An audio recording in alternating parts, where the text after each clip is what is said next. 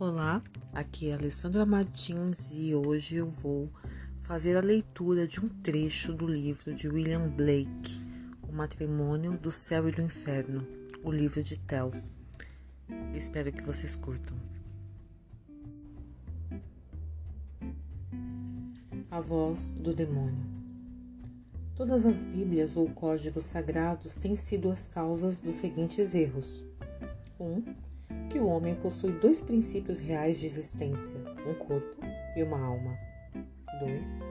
Que a energia denominada mal provém apenas do corpo e que a razão denominada bem provém apenas da alma. 3. Que Deus atormentará o homem pela eternidade por seguir suas energias. Mas os seguintes contrários são verdadeiros. O homem não tem um corpo distinto de sua alma, pois o que se denomina corpo é uma parcela da alma, discernida pelos cinco sentidos, os principais acessos da alma nesta etapa. 2. Energia é a única vida e provém do corpo, e razão o limite ou circunferência externa da energia. 3. Energia é deleite eterno.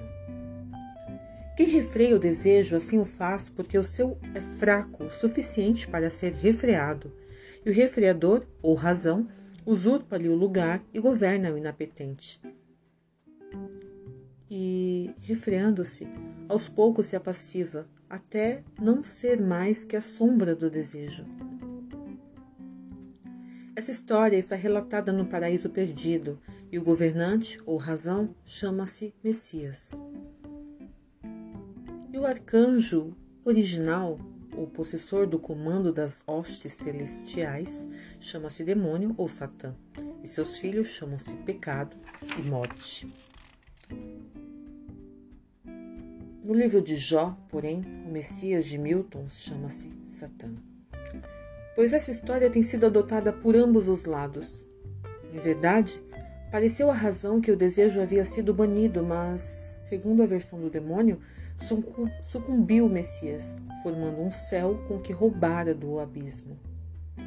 Isso revela o Evangelho, onde ele suplica ao Pai que o envie confortador ou desejo, para que a razão possa ter ideias sobre as quais se fundamentar, não sendo o outro o Jeová da Bíblia, senão aquele que mora nas flamas flamantes.